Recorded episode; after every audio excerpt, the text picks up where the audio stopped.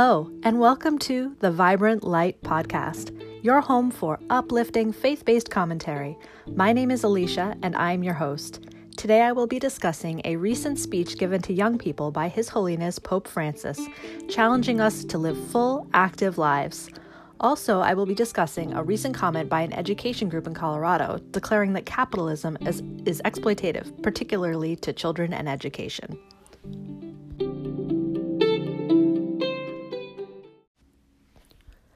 On Saturday, April the 29th, Pope Francis met with a large gathering of young people in Budapest, Hungary, during which time he challenged them when he said, among other things, quote, Jesus wants us to accomplish great things. He doesn't want us to be lazy couch potatoes. He doesn't want us to be quiet and timid. Instead, he wants us to be alive, active, ready to take charge.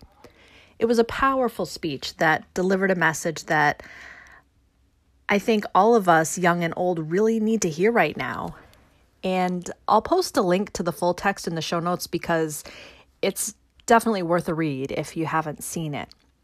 What I really liked about this particular address is he discussed achievement and success in a way that really considers the whole person and the whole person's relationship with their community and the world and becoming the people God wants us to be, which is how we ultimately will attain true happiness. It's by living in truth. And we can't do that if we're sitting around staring at screens, caught in a rat, rat race, and living a life that revolves around distractions and consumerism, which is so easy to do in this day and age when we are surrounded by all of these quick and easy emotional pacifiers that give us quick dopamine hits and help us feel good, but in a really shallow way.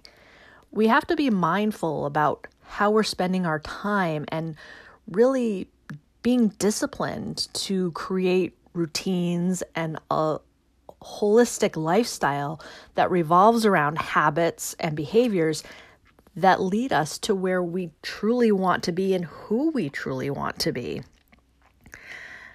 I think within American culture, the way achievement is presented to us is sort of a prescribed series of steps. You go to school, get good grades, participate in extracurriculars so you can go to college and get a good job and buy a house and have a family. And that's how we are told we achieve success. And those are all very pragmatic steps. That's not necessarily a wrong or bad path to follow. That's what most people try to do. Um, I think a majority of, of Western culture. But that path is is very vocationally centric in in that it's preparing us to participate economically in a society and it's really the hours in between.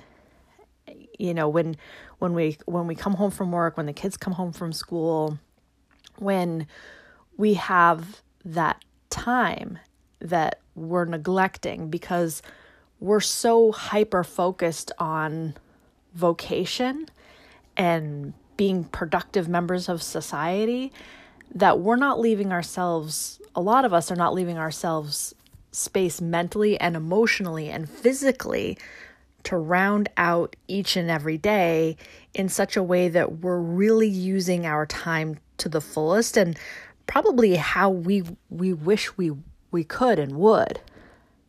And I want to be clear here that this doesn't mean having a checklist of active tasks to do every day from morning to night. Quiet time, prayer, meditation, reading a book, staring at the stars are all important activities for our overall health and well-being. We we need quiet time for for wellness and spiritual growth. What I get out of this in his in his delivery here is that we we just want to be mindful when we're going throughout the day and really thinking about how we're engaging and using our time and and engaging in habits that are beneficial to us and being honest with ourselves as to whether the things that we're doing, these sort of time filler activities, are getting, are we doing the things that are getting us to where we want to be or not? My husband and I were discussing this recently, actually, as far as how we put a lot of pressure on children in our society from a pretty young age to start thinking about what they want to be when they grow up. But when most adults are asking children what they want to be when they grow up, we're not asking them what kind of people they want to be. We're, we're usually asking them what they want to do for a job when they grow up and what kind of career do they see themselves having. And while this is a fun and natural thing for kids to think about, this emphasis and expectation that even teenagers should have a solid sense of what they will be doing for work for the rest of their lives is a fallacy. And the question we really should be asking is what do they want to be when they grow up, in the sense that who do they want to be? What kind of lifestyle do they see themselves having? Do they want a large family or a small family? Do they see themselves being more nomadic and living around the world? Do they want a lifestyle that's more home centric? Do they think they want to live in a city or live in a rural area? And then from there, whether whether this is it's young people or even those of us in our 30s, 40s and 50s, we can more easily start putting together the pieces of the puzzle as to what we need to do to have that kind of lifestyle that we want to have, not just the, the nine to five job. But instead, in our consumer driven culture, we tend to put career choice first and then everything else comes in behind it. And Unfortunately, this leads to a lot of dissatisfaction and a lot of people living in a routine where they go to work all day and kids go to school all day. And then when everybody comes home, we're mentally spent.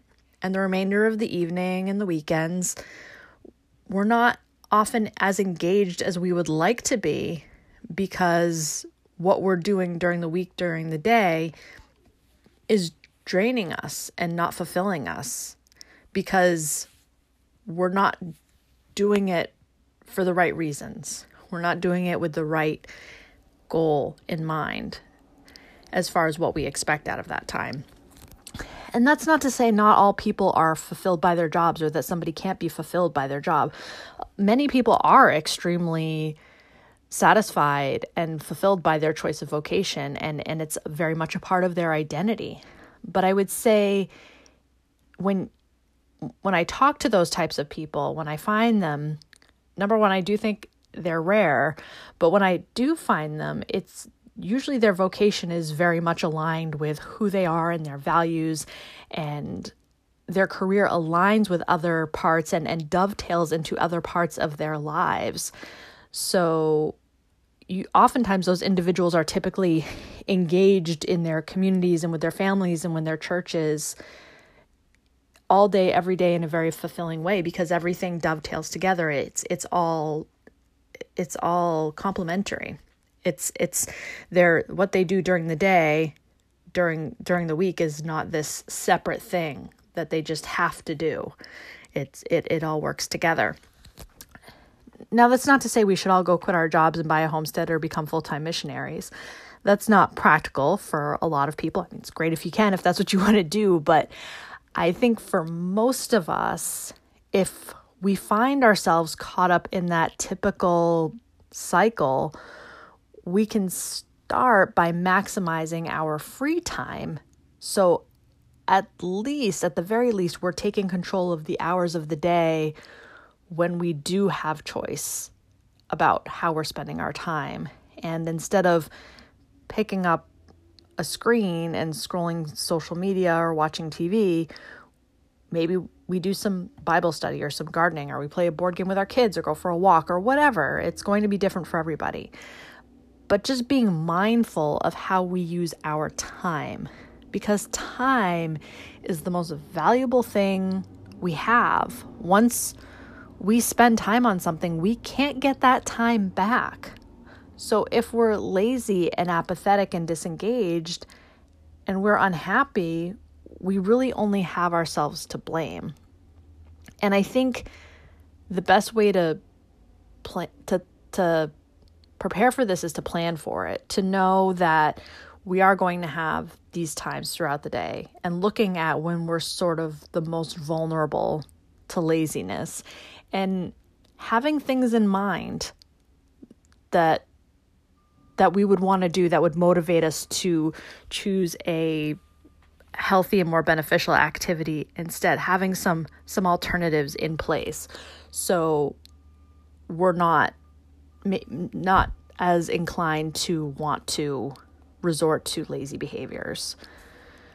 We're in such a culture of victimhood right now as i've talked about over and over that it's very easy to get caught up in a cycle of laziness we're encouraged to. We're encouraged to see ourselves as victims and helpless and believe that we don't have any control over our own lives and that we shouldn't even bother because there are those in power that are just going to oppress us. So, what's the point? But that's not true. There are always things we can do, regardless of our circumstances, to our to improve our own lives. And little day to day habits might not seem like much, but if we can focus on those little day to day things that are those little day to day habits and periods of time that we're wasting and holding us back from the living the lives we want and deserve, those changing those little habits and filling those small periods of time with beneficial behaviors can add up and start to turn into big things for us that lead to real change. There's a Japanese term called kaizen that's used a lot in business, but is very apropos to what Pope Francis challenged. And the word kaizen literally translates to change for better.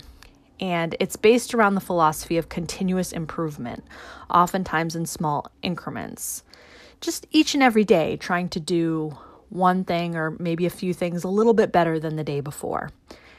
And with the idea that over time those little changes add up to big changes because it can be very overwhelming especially if somebody is living in extreme hardship to think about completely reinventing themselves and that leads many of us not to take any action at all but we shouldn't be discouraged, regardless of our circumstances, by those who seem to have it all or feeling like we can't even live up to our own expectations of who we want to be because we can't do it all at once. Now, I want to pivot a little bit into a recent news story where the Colorado Education Association was quoted as saying, quote, Capitalism inherently exploits children, public schools, land, labor, and resources, and the CEA believes that capitalism requires exploitation of children in public schools, land, labor, and or resources. Capitalism is in opposition to fully addressing systemic racism, the school to prison pipeline, climate change, patriarchy, gender and LGBTQ disparities, education inequality, and income inequality. End quote. Whew, that's a lot of words. Now, that is a obviously a very loaded statement and certainly paints capitalism and the problems with our education system and inequality with a very broad brush. Now, I haven't had the time to really dig too much into what the specific supports they have for that statement are or what they're trying to achieve by making that statement. However, there are aspects of the statement that I would dare say are worth paying attention to. And specifically, that is the role of, I wouldn't say capitalism, but a consumer mentality when it comes to how our public schools and education institutions behave. And because there is a lot of the tail wagging the dog, so to speak, as far as funding issues and money and schools.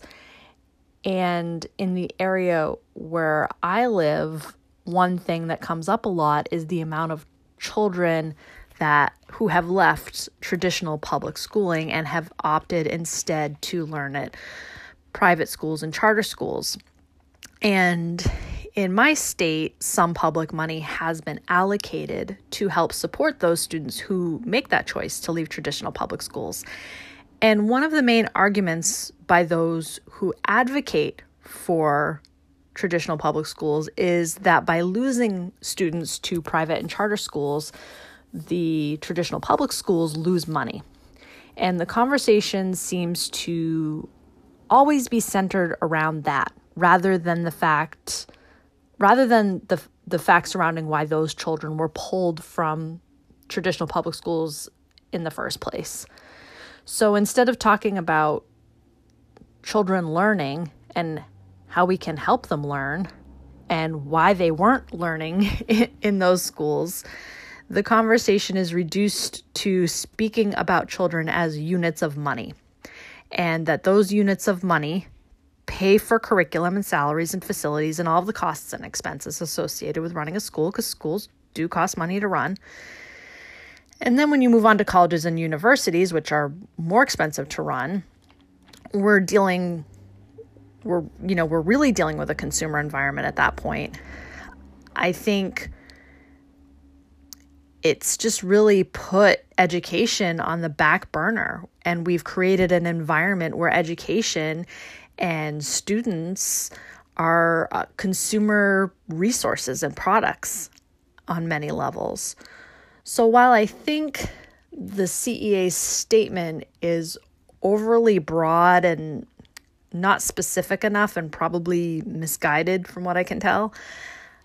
I do think there is a conversation to be had here. Uh, unfortunately, I just don't think the language they used is helpful and is intentionally divisive.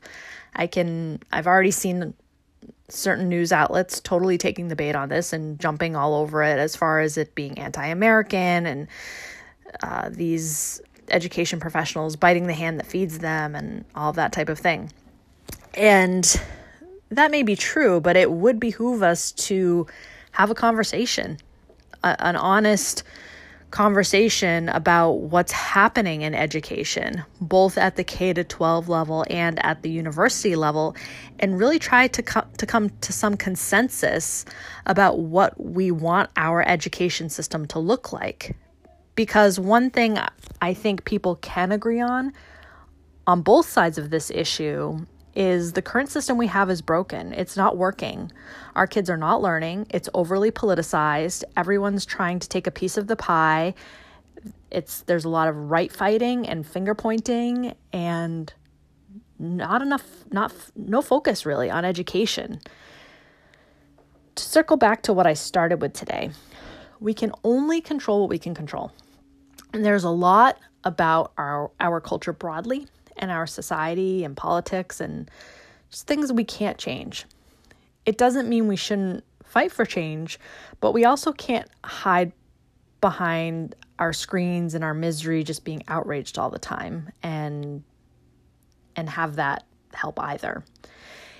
It's important that we take each day, each moment as it comes and maximize the time we have while we have it and use our time in ways that help us to progress to where we want to be. That concludes today's episode of the Vibrant Light Podcast. If you have any questions, comments, or concerns, please don't hesitate to email me at vibrantlightpodcast at outlook.com. Thank you for listening.